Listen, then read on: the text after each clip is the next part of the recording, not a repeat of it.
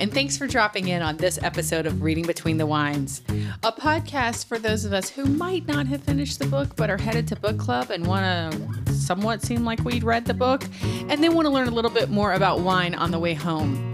So today I am here with my faithful sidekick, the Psalm of the South, Miss Keegan Moore. Howdy. And I am your hostess, Winona Glass.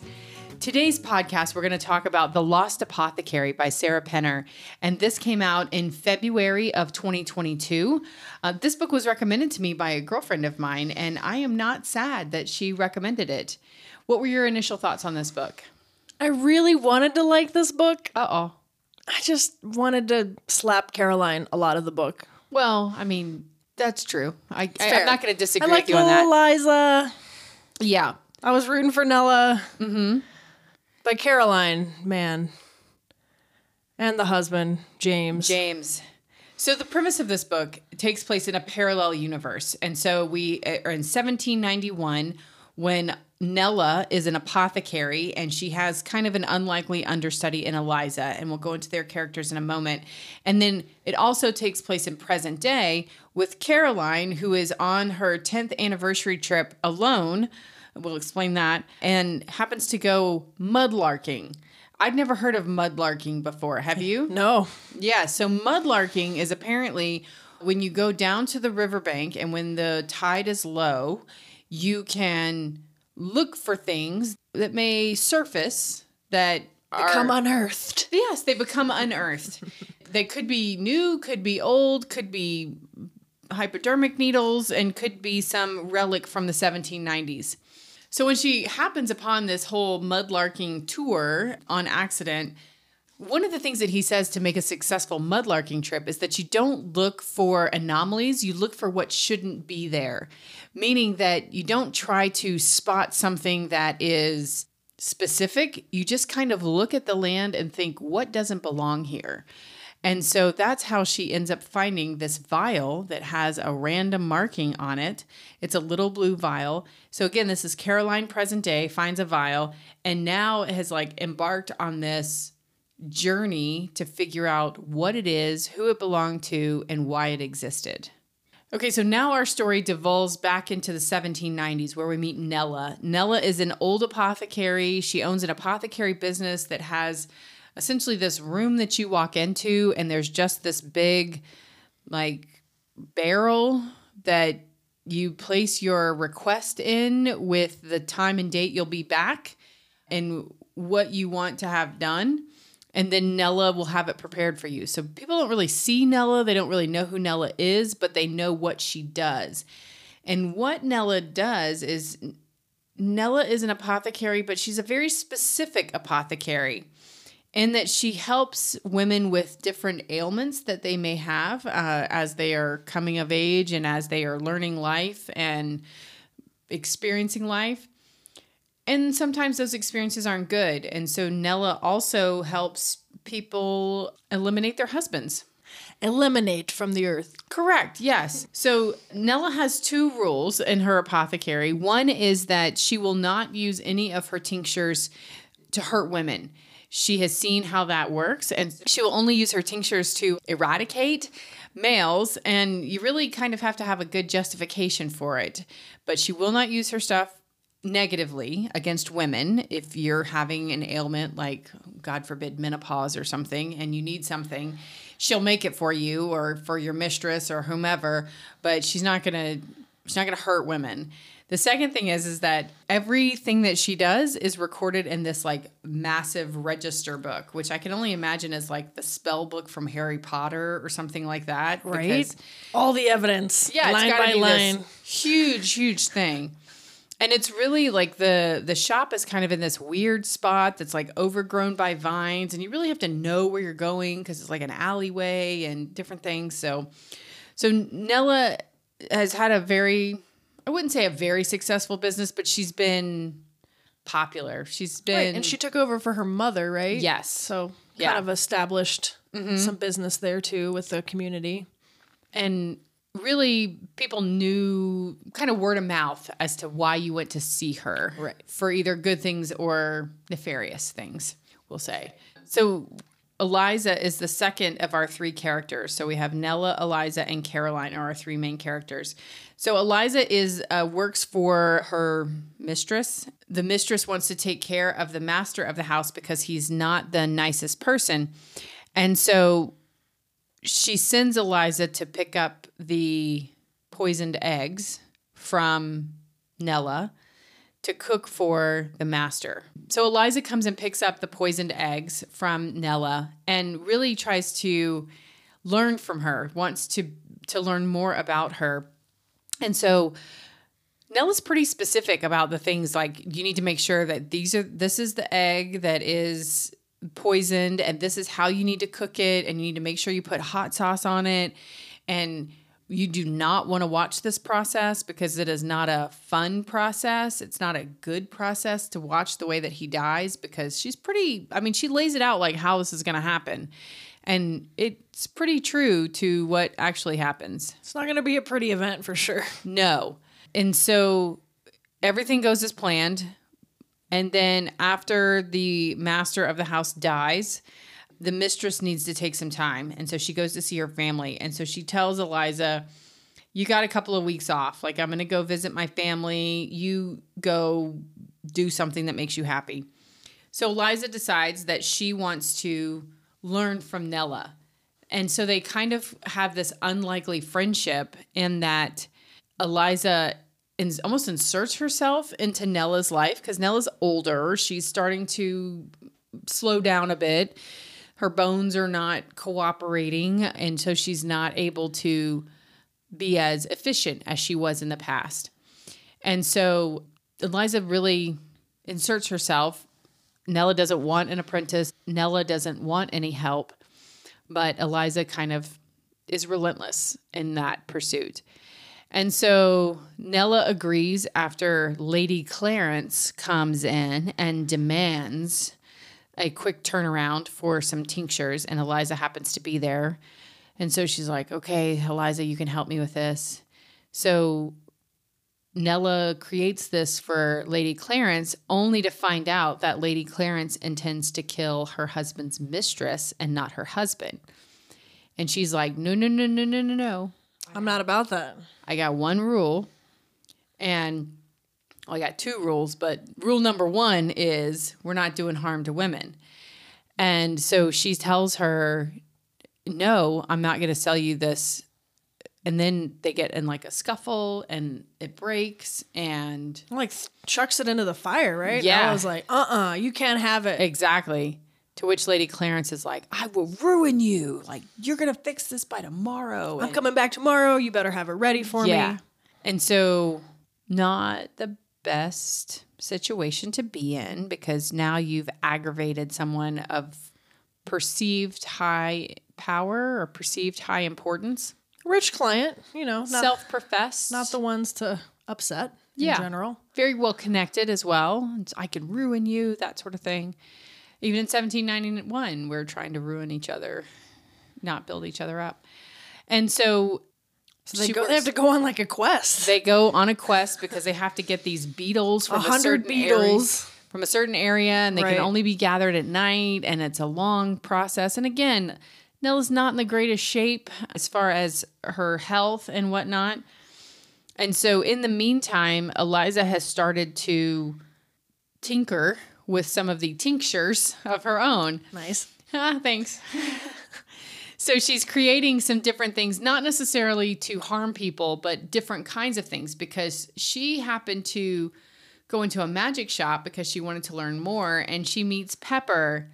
And Pepper is very intrigued by what she's trying to learn and he works in a magic shop. And so he gives her a book all about these magic tinctures. And so she talks to Nella, and Nella's like, fine, whatever, do whatever you want. It's, it's not a problem. And so they are both working in the shop, coming up with different things. They accomplish their goal. Lady Clarence comes back. They have the powder. Eliza goes in and grabs a container that is one of her one of Nella's mom's old ones that has the name of the apothecary, has everything on it. not knowing that those words shouldn't have been used. And Nella didn't pay attention to what she was putting it in. So Lady Clarence takes it, goes back home, ends up killing her husband, not the mistress, goes back to the party, and has every intention of killing her husband's mistress. There's a problem though, in that the husband is upset, so the mistress and he walk down to a study. The mistress gives the husband her beverage, which is tainted. So the husband ends up dying anyway. So now Lady Clarence wanted to have a baby. She's not going to have a baby because her husband's dead. The mistress is distraught because she is the one, she finds out it was supposed to be her who died, and now she's killed her sugar daddy. Well, yeah. So she goes to the authorities and mm-hmm. She's like, something ain't right. yeah. So one of the housemaids, when they're there interrogating all of the staff and Lady Clarence, one of the housemaids shows them the container. A Little vial. And it has the mark of the apothecary on it. So they, of course, are coming for now the apothecary and Eliza because she just happens to be there. The authorities show up. They realize that it's just a room full of books, right, with the uh, vat that people were leaving their requests in. So they're looking in the vat, trying to figure out what's going on because there was like rice or something in the vat. Like it didn't, it was pretty innocuous they leave out the back door because there's always a back door at some place like this, right? So they leave out the back door and they start running. Well, they're running, they're running, they're running, they're trying to get away, and they try to blend in at this festival that's happening. And Eliza jumps off the bridge. She takes a little elixir she'd created for herself first. She takes a little tincture as she is going because she wants the police to think that it's her who is the apothecary. So she jumps off the bridge, Into like icy cold mm-hmm. water. and like rushing water off the bridge, like Yeah. not, oh, look, this is a little pond here. Right. So she has this elixir that she's taking that's supposed to keep her safe, keep her warm, and they search everywhere. They can't find her. Meanwhile, Nella gets off because they think this old lady can't have done anything. There's no way. Right. They're like, okay, So you're good to go. You're fine. You can leave. We know that that apothecary is the one that jumped because we saw her take something on the way down. So, whatever, old lady, you're fine. And so now, this is all happening in 1791. So now we come back to present day to Caroline, and we find out that Caroline is supposed to be having this 10th anniversary with her husband, finds out right before that that her husband's cheating on her. And so she decides she's going to London by herself. So she goes mudlarking, finds this vial. So she's on her own adventure and she meets Gaynor. Gaynor is the niece of the mudlarking guy and works at a museum that does maps. And so she's a cartographer. Yeah. And so they're talking about this and everything. And she's like, I think I know where that place is, like where this came from. So they do some research, all this. They find the actual where the alley is that the apothecary shop should have been, could have been. So Caroline decides, I'm going to go visit. I'm going to go see what, Alone at night. right, like Yeah. any sane person does because jet lag is real. And so she decides she's going to go in the middle of the night by herself to find out where this alley is. And she thinks she finds it. And so, again, using her mudlarking skill, she goes in the front door and she just sees the book room with the vat of rice. Now, here's where I have an issue. We're talking about London. Real estate is not cheap in London. And the fact that this is some sort of like Super abandoned downtown, lot- yeah. yet abandoned. Yeah. Right. Abandoned lot in downtown London. I feel like that's been there for 200 years, 150 years, and no one has discovered it. Seemed a little far fetched to me, but I mean, I'll play along for the sake of the book, right? But I just want to point out, like, that part I was like, really? Okay. So she goes in and she uses her mudlarking skills and she says, like, if I'm looking at this as it should be, like what is out of place? And she realizes there's one shelf that's like hanging a little bit. And so she goes over and she presses the button and she finds a secret passage into the back shop and she finds the book of everybody's things.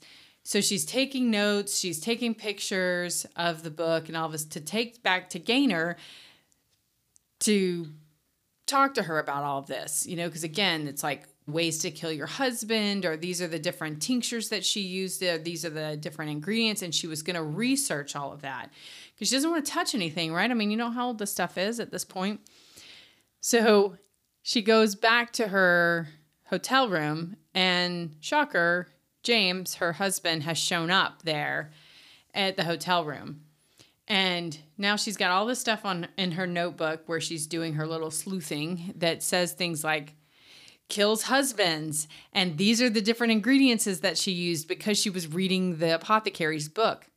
So her husband is some sort of I don't know, we'll just say a not smart person in this regard or he's very conniving, I guess. He wants to appear dumb, but he's actually very conniving in that he says like oh my stomach doesn't feel good and she's like well just go in the bathroom i've got some stuff in there and you can take it and you'll feel better so james the genius goes in and decides to down an entire vial of eucalyptus, Eucalyptus oil. which Gross. yeah had to like There's got to be warning signs on it. Do not consume. yeah yeah Topical, Topical purposes only. only.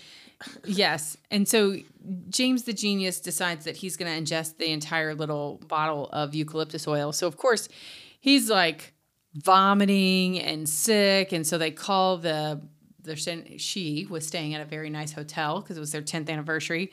So she calls the front desk. The front desk sends up a physician. Physician's like, you need to go to the hospital. But I, her book is open. So he sees where it says, like, kill, you know, ways to kill your husband, different poisons, all this stuff. So he calls the police. At the same time, he calls the, um, you know, for EMS. She's like, "Can I ride along?" And they're like, "No, No. you're going down to the station." No, we've got some questions for you. So here, her husband. I mean, she's very much in shock. She's worried about her husband, even though he's not the nicest person. And the police are like, "Yeah, so we kind of think you've killed. You tried to kill your husband." And even when she goes to the hospital, they're still like watching every move that she makes. So she kind of gets like she's like, I don't know anybody else in London. I don't know who else to call. So she calls Gaynor, who's like her new friend, but she's not really sure. And so Gaynor comes and I and Gaynor's totally on board. Like, this is not you, this is not you, until they show her the notebook. And she was like, Oh, uh she's like, No, you don't understand. I found the apothecary place like we were talking about, and there was a book in there, but she and Gaynor kind of have this unspoken thing, you know, and so Gaynor kind of goes along with it. Like, I know I've only known her a few days, but she wouldn't try to kill her husband. That's not who she is. And so eventually they let her off. But it's pretty touch or go for a while. well, James wakes up eventually. And, confesses, confesses. that he did it. He wanted her to see straight, to understand that you'll regret this someday. Because Caroline was like, "Actually, I think I'm gonna move on and Yeah. go our separate ways." I have I have some ideas of life that doesn't involve you. And so well, in the classic male form, right? James blames the woman he's Mm-hmm. Of cheating course. with. uh, yeah. Oh well, she's out of the office. It won't happen again. Oh yeah. It's like, this was a one time okay, thing. yeah. She came on to me. yeah. Uh-huh. She accidentally left her underwear in my office. Oops. As we do. Oh, yeah. know? just- We think of all, All these around places town. we can sprinkle our underwear Yeah, in life. top drawer. and so everything works out for Caroline. She divorces James. She moves on. She actually ends up moving to London. She gets to go to Cambridge. She follows her dream that she had sacrificed for James.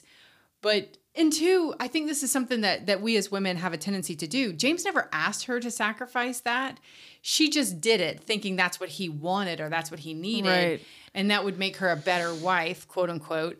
But he didn't make her not go. She just chose not to go because that was The family oriented thing to do. Correct. Even though that's what she really wanted out of life. Because he was, what, an accountant or, I mean, he could have done his job anywhere. It wasn't as though he had a very specific job.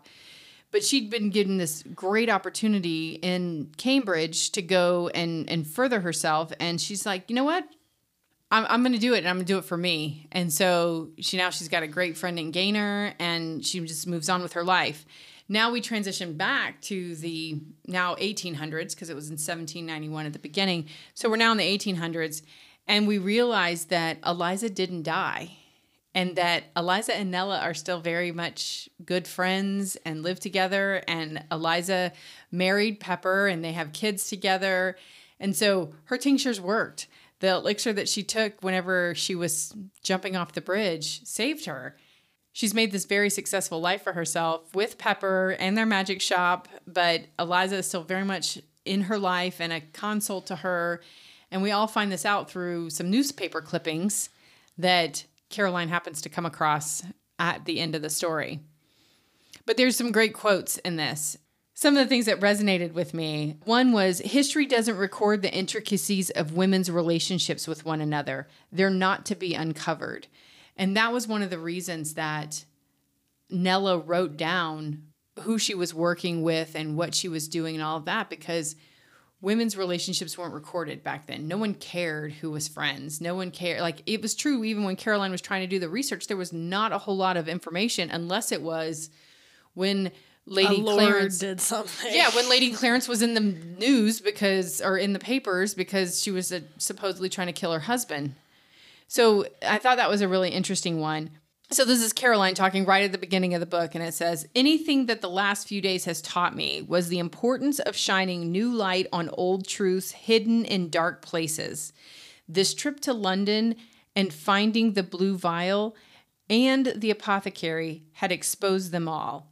And I thought that was true because like she was on this path, she was trying to figure out her life, and then one one little step to the right out of her normal path and what was expected of her and what she thought she should do. One step out of that revealed this entire world that now, again, she had to hold new light on old truths that were hidden in dark places.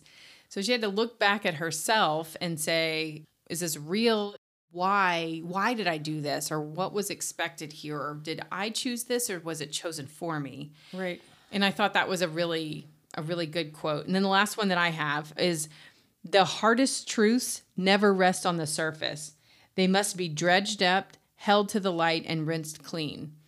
And that was another one that I thought that's really true because when we really take a look, when we go deep in ourselves and where we are and how we got here, and if it's where we want to be, what we see on the surface is not what our necessarily our our hardest truth is. It's the ones we gotta we gotta dig in there. Right, but if if her husband James wouldn't have cheated on her, Right. would she have had all these thoughts looking into herself for her to realize she's not happy and she's not living a fulfilled life? No, I, I, I guarantee that she would have ended up gotten, getting pregnant. She would have stayed with him. He would have continued to either cheat on her with the woman from his office or, Or the new one, 17 other people yeah. or whatever. And she would have then turned a blind eye to it because she would have Protecting the kids. "Mm, now we have a family and now we Mm-hmm. have this and I like my life and all the stories we tell ourselves. So in that regard I really enjoyed this book just from kind of exposing those stories we convince ourselves are true even if they're not. It's that uh, Facebook life, right? That's right. Happy with their picket fence and kids, but there's a lot of things going on underneath the surface. So, similar line to that, one of my favorite quotes was, "You cannot be betrayed by someone you do not trust." Mm-hmm. It's like you, if a stranger, whatever, does anything negative to you, you're like, okay, yeah, whatever. Like you don't know me, Right. But it really hurts and burns when someone you think you know and trust Right. is actually living this second life without you. Mm-hmm. The other one is kind of related to all the uh, elixirs and such. The gifts of the earth, while valuable, are not infallible. It's like, you know, sh like Eliza was playing around with stuff, you know, Right. just Yeah. making her own tinctures or elixirs or magic spells, you know. Now, one of the things that we do need to go back to is they do talk a little bit about wine in this book, in that Lady Clarence comes in and she's a little distraught about everything because you know again the the housemaid has gone to the to the authorities about this and she's like i need something i need something to calm my nerves. Don't you have anything around here to calm your nerves? And what does the apothecary give her? Wine. wine So I feel as though we should probably pour something in honor of Nella and her apothecary skills that will calm the nerves of any of our listeners going into book club and not having read the book. Okay. So what are we going to drink, Keegan? We're going to drink some Syrah called Energy Oh. from the Rhone Valley. Fantastic. Keegan's going to pour a little something in our glass. We'll be right back.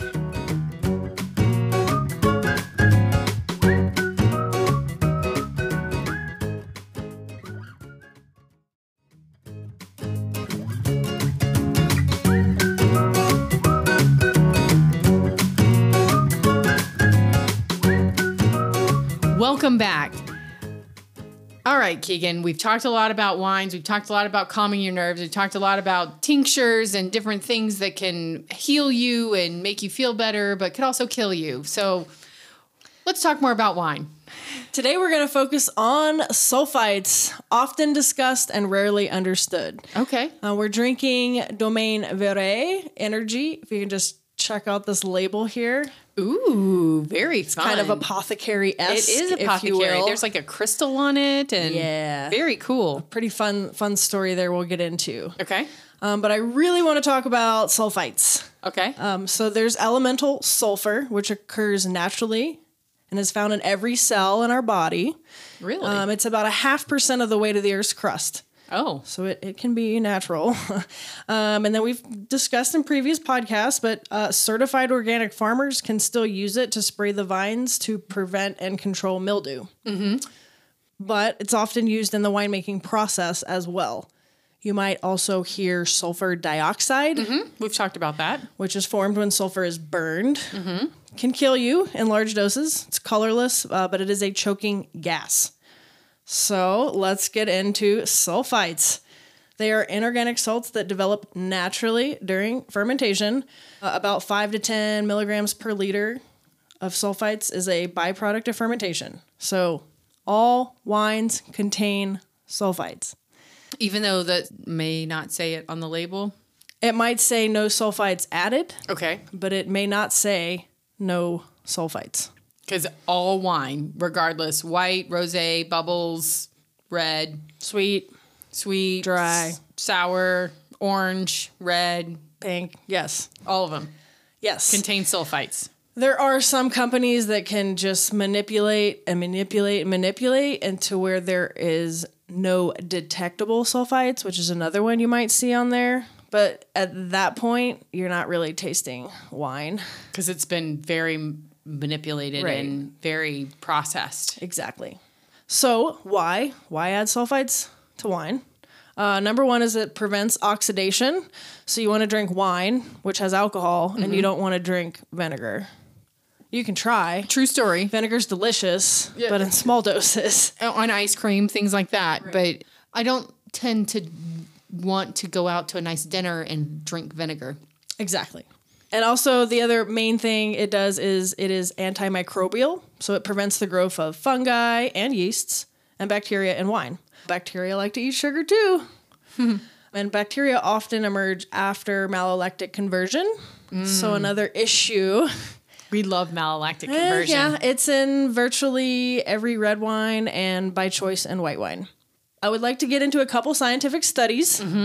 According to the FDA, which is the Food and Drug Administration here in the United States, and WebMD, if you believe anything that WebMD has to say, It has diagnosed all the things that don't ail me. ever, you're probably dying. Only 1% of the population has a sulfite sensitivity. 1%. 1%. And that's on WebMD. So, But more importantly, the FDA has, Oh, okay. has done this research. okay. Well, because if I feel like everything that I look up on WebMD says you're either, you either have allergies or cancer. Yes. So if Exactly. it's like you have 1% chance of having. That's pretty low. Uh, Like I was shocked that WebMD didn't say like five percent of people have Right. a sulfite sensitivity, okay. but it's one percent, 1%. and so it it irritates your respiratory tract, which makes you have difficulty breathing, and it affects asthmatics more. You Okay. can also get hives, itching, flushing in the face, uh, nausea, diarrhea.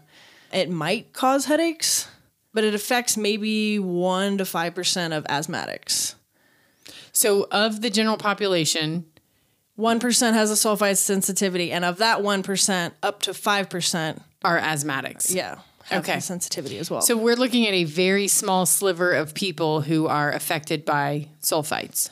and if you're sensitive to sulfites, that does exist, it is a thing, but headache is not one of the main symptoms, mm-hmm. which is what a lot of people blame in wine is sulfites. When it could be dehydration or Oh, yes. lots of other. Very likely you're just dehydrated Mm-hmm. and you need to drink more water, or you're drinking alcohol, Right. which also dehydrates you. And chances are you're drinking coffee, which dehydrates you. So, or you're at high altitude.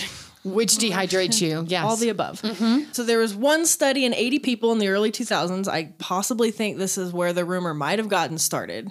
So there was one study, 80 people, not a big, not a big N here, if That's you will. not a big sample size. a questionnaire was handed out to people that already said they were susceptible to wine-induced headaches. So you're already like selecting people that already say You're already biased. they have this. Uh-huh.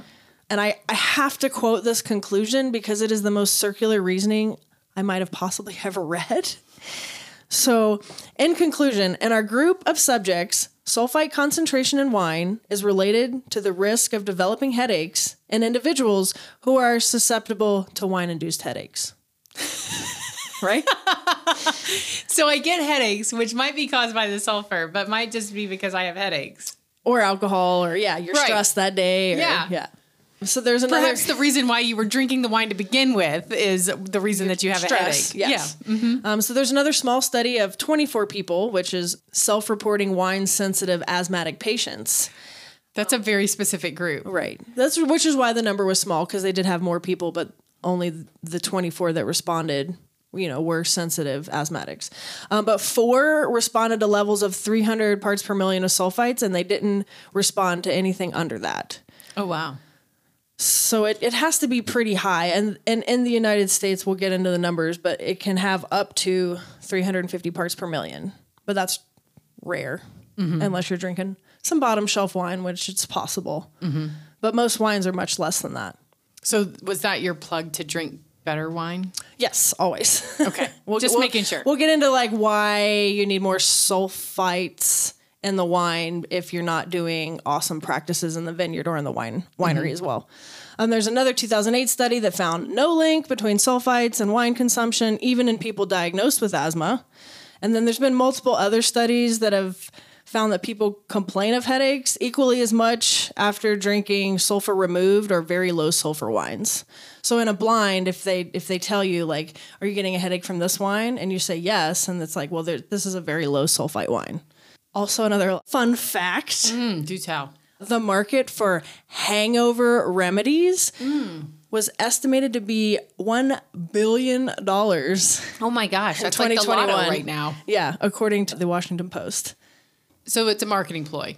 pretty much. But you know, people think they heard this thing that sulfites are causing their headaches, and then they're like, "Oh, okay. Well, now I need to drink organic wine because that has lower sulfites."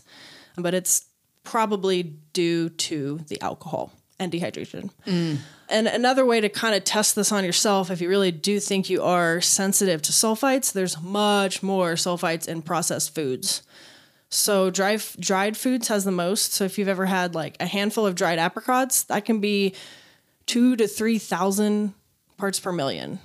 So you've got a better chance of getting a sulfur induced headache from food than you do from wine. Absolutely. French fries is up there, eighteen hundred or more in a serving. Prepared soup, pretty much anything you get out of a box. Other fermented things like beer and pickles and kimchi, cocktail mixes. This is another thing when people think Really? they have issues. It's like you're drinking a margarita. It's like they blame it on the tequila, but it's like no, but you used a really crappy, cheap margarita mix, mm-hmm. chock full of stuff. Mm-hmm. So I kind of mentioned it, but the maximum legal limit in the United States is 350 milligrams per liter And that's just for wine. for wine. Okay. Because you mentioned apricots much higher than that. Right, and there's obviously no warning, which we'll get No. to. Fun, fun little uh, South Carolina tie-in there. Uh oh. In the EU, white wine can contain up to 210 parts per million of sulfites, and for red wine, it's 160 parts per million.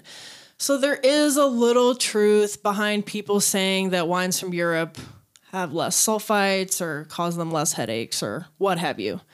Uh, there is more sulfites in dessert wine as well. And I've seen the average on different websites and sources 50, 80, up to 125 milligrams per liter. So it's, like I said, it's pretty rare to get up as high as that 350 number. So I want a little touch on history. Okay. If anyone out there's ever read the Bible, That's a book we haven't covered yet. chapter by chapter, brimstone is referenced in the Bible. Okay. Typically, when bad things are happening, oftentimes fire is involved. Yeah, fire and brimstone. I'm I'm familiar. We grew up Baptist. We understand that. Yeah, e- exactly. But literally, since antiquity, we've been using sulfur to preserve wine and food. So the Greeks in the age of Homer figured out the antiseptic qualities of sulfur. They watched volcanic sulfur dioxide being vented through mines, and that that would kill all the rodents and insects mm. around these vents. So they were like, "Oh, okay, we could probably figure out how to use this." Mm-hmm. Right? Eighth century BC, they were using sulfur to fumigate homes and ships Okay. to get rid of said mm-hmm. rodents and insects. right. So there's a legendary Greek hero, Ulysses. Hmm. When he returned from Troy, mm-hmm. he had his home fumigated. And uh, it's thought to have discovered sulfur's preservative qualities when fumigated homes. They went in and the fruits and flowers inside were like pristine. Interesting. And they were like, huh, imagine that.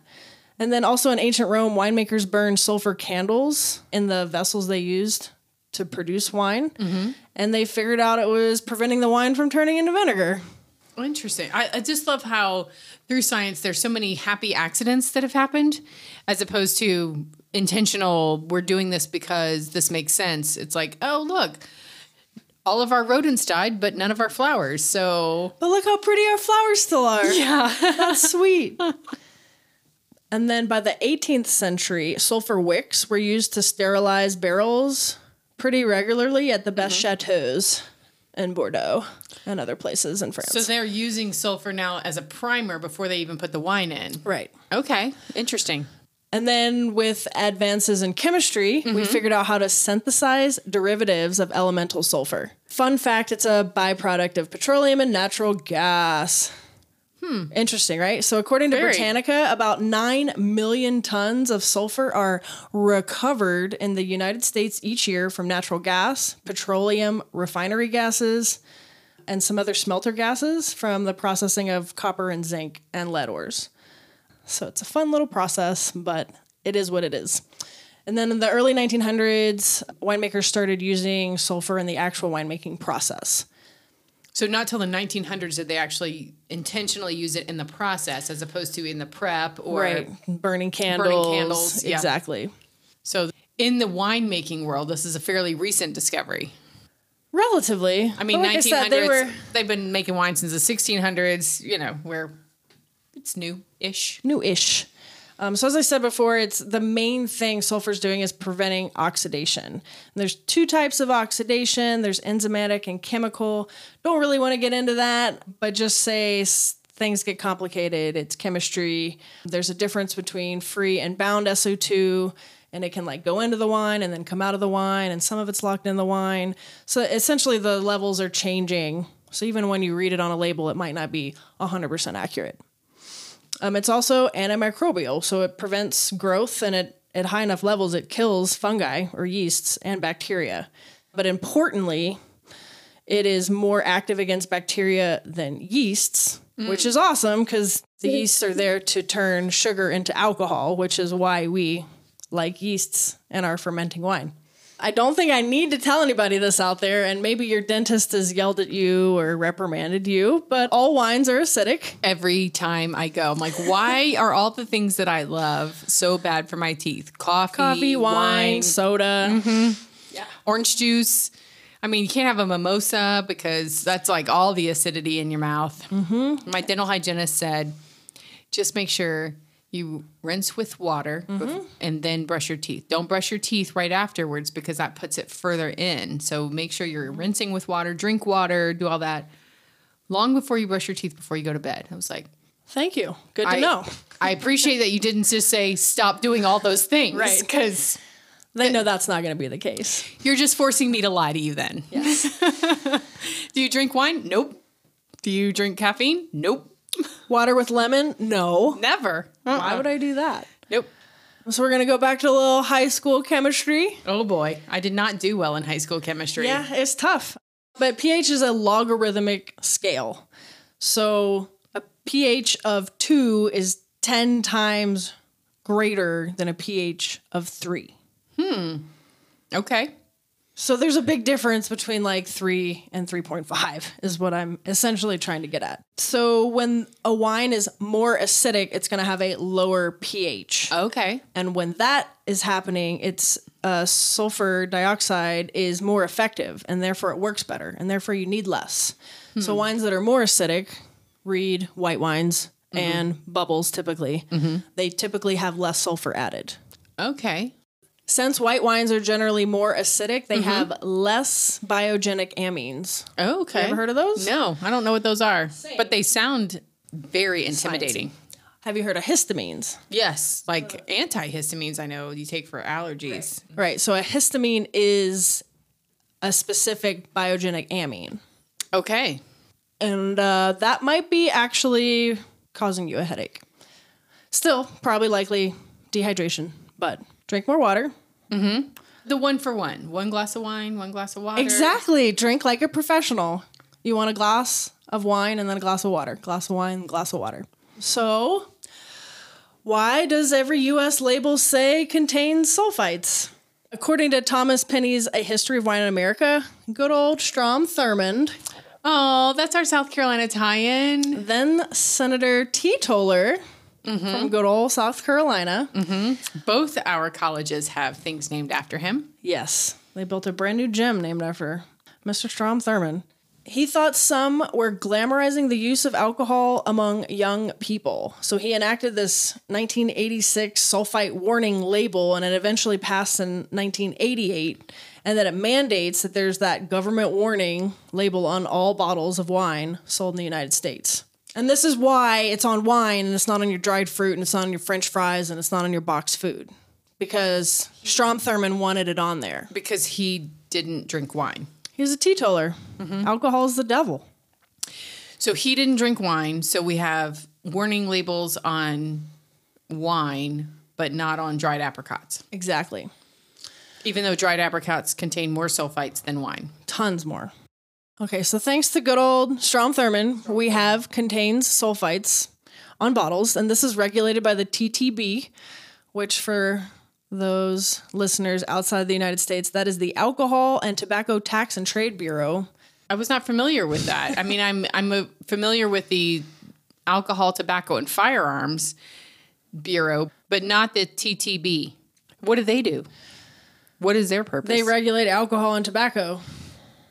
In warning labels. Mm-hmm. So the TTB does not permit statements such as sulfite free or free of sulfites or contains no sulfites. So literally no American wine will declare no sulfites because they can't legally. legally. But European wines don't have that same disclosure. Exactly. So people a lot of people think because it doesn't say contains sulfites that it doesn't contain any at all. It's just Strom Thurmond. It's just European versus American. It's they're different. Mm-hmm. But you can submit an application otherwise to declare no sulfites detected or no detectable sulfites. They call that a sulfite waiver or sulfite labeling waiver. And you have to submit a bottle sample to the TTB laboratory for sulfite analysis. And so they're they're pretty much in control of this. And you have to keep submitting to get no detectable sulfites or no sulfites detected So on the label. now it comes down to money because I'm sure this costs a lot to. And it's not cheap. They're not going to pay for it. It's not cheap, and you're sacrificing bottles of wine for. Yeah, you have to send in a whole bottle sample. And even the wine we're going to drink today from Europe, mm-hmm. He has not added any sulfur to this wine, but because it has an importer label on the back, it says contains sulfites. Interesting. It could say naturally occurring, but he would have probably had to have gone through that bureaucratic process He'd to get to that pay money money. and- And so Red this tape. wine that costs about twenty dollars might end up costing about twenty five dollars. Mm-hmm.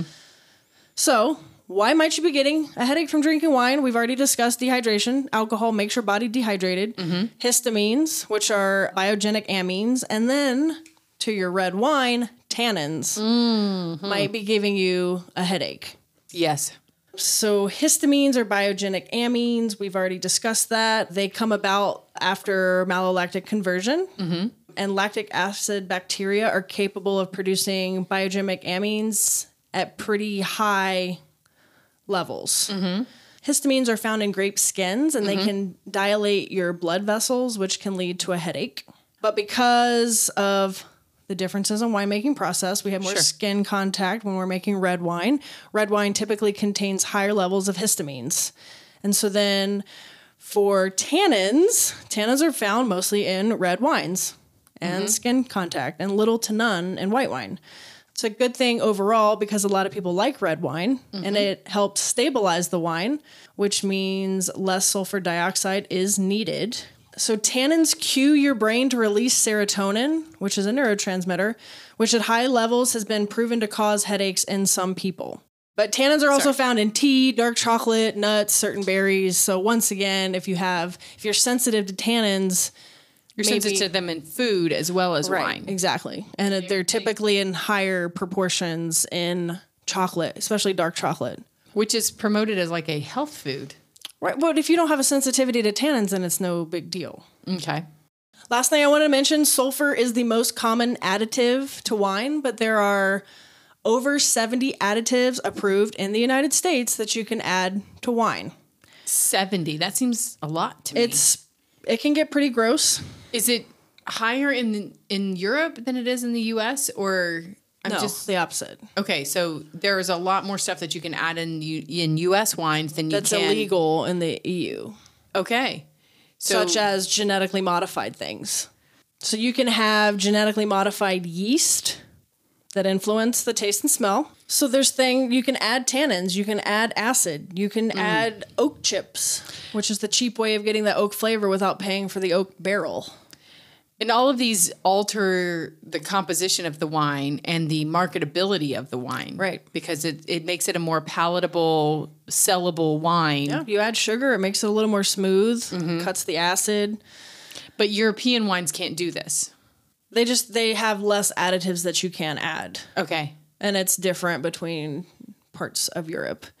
But Mega Purple is another one you might may or may not have heard of. No, do tell. It's concentrate made from grape skins, so it is technically like natural, but it's like a byproduct, but it's added to wines to give them more umph, more alcohol, more color. As I mentioned before, the yeast that you can also add yeast food nutrients, which is a fun thing like diammonium phosphate and urea.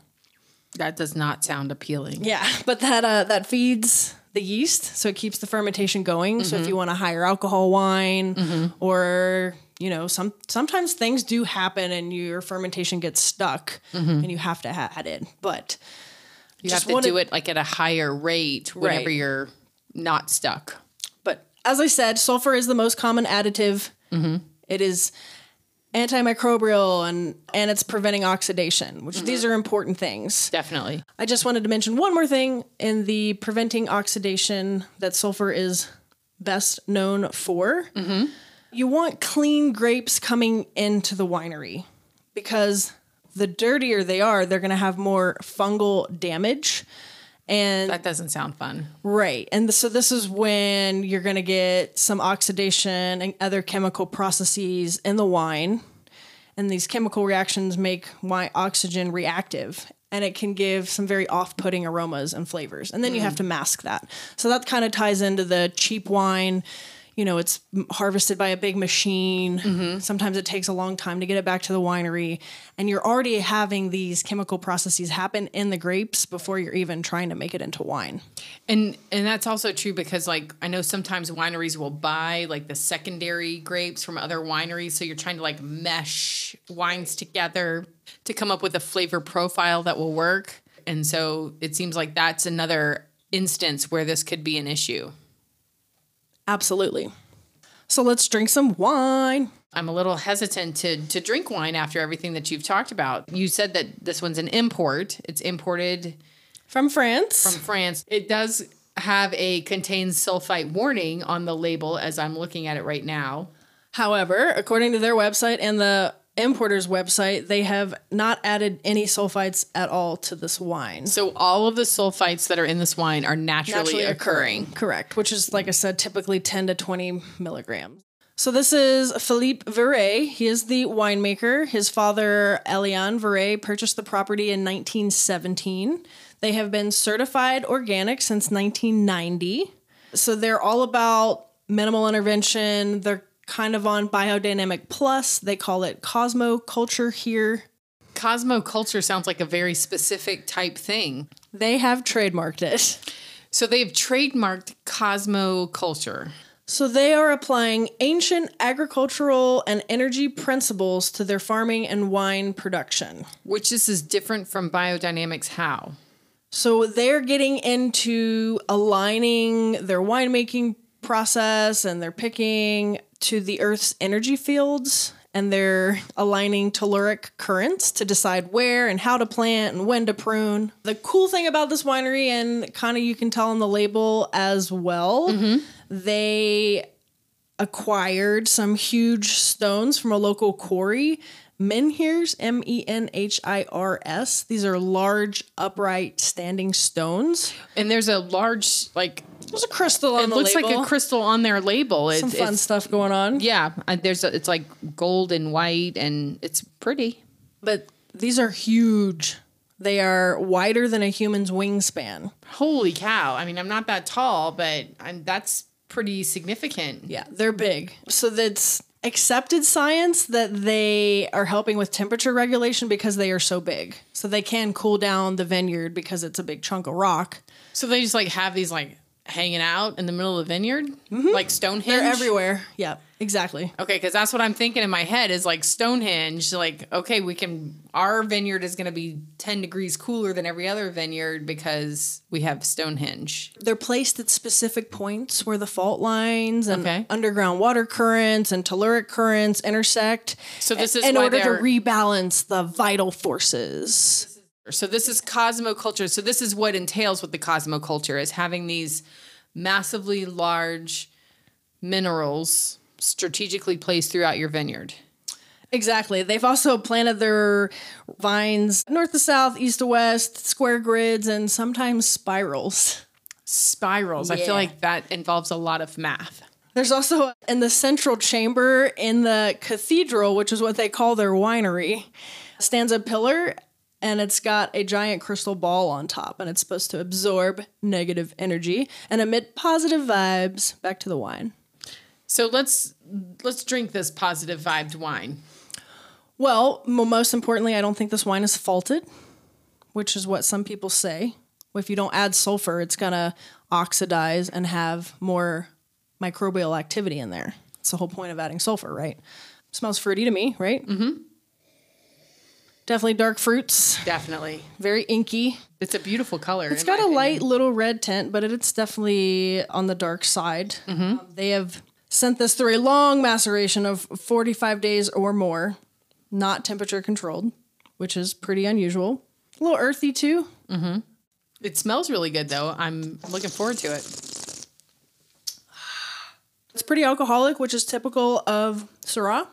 Tart little finish though. I think it's pretty mm-hmm. well balanced. They say this wine will last about five years. I definitely feel it in my jowls. Yeah, that's where you feel acid in your mouth.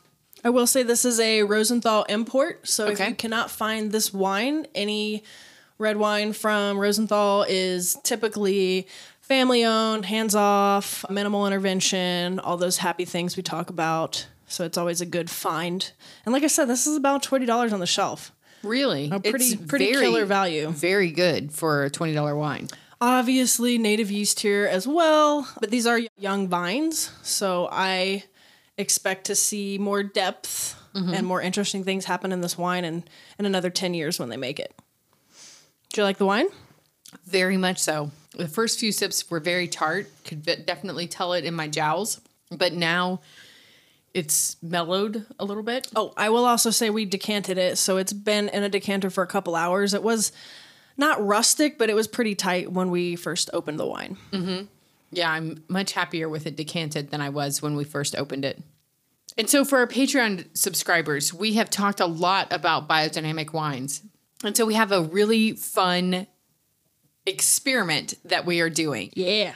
We have taken the same bottle of wine, we opened it on a leaf day and drank some of it. The next day was a horrible day. Nothing day. Nothing. Don't Don't garden. don't leave the house, don't drink wine, don't garden, do not pass go, do not collect $200 kind of day. And then on the third day, it's like the perfect day to drink wine, Uh, fruit day. a fruit day. Yeah. So we are going to drink the same bottle of wine over three days and see if it tastes any different on day one, day two, or day three. Day one being a leaf day, day two being a nothing day, and day three being a fruit day.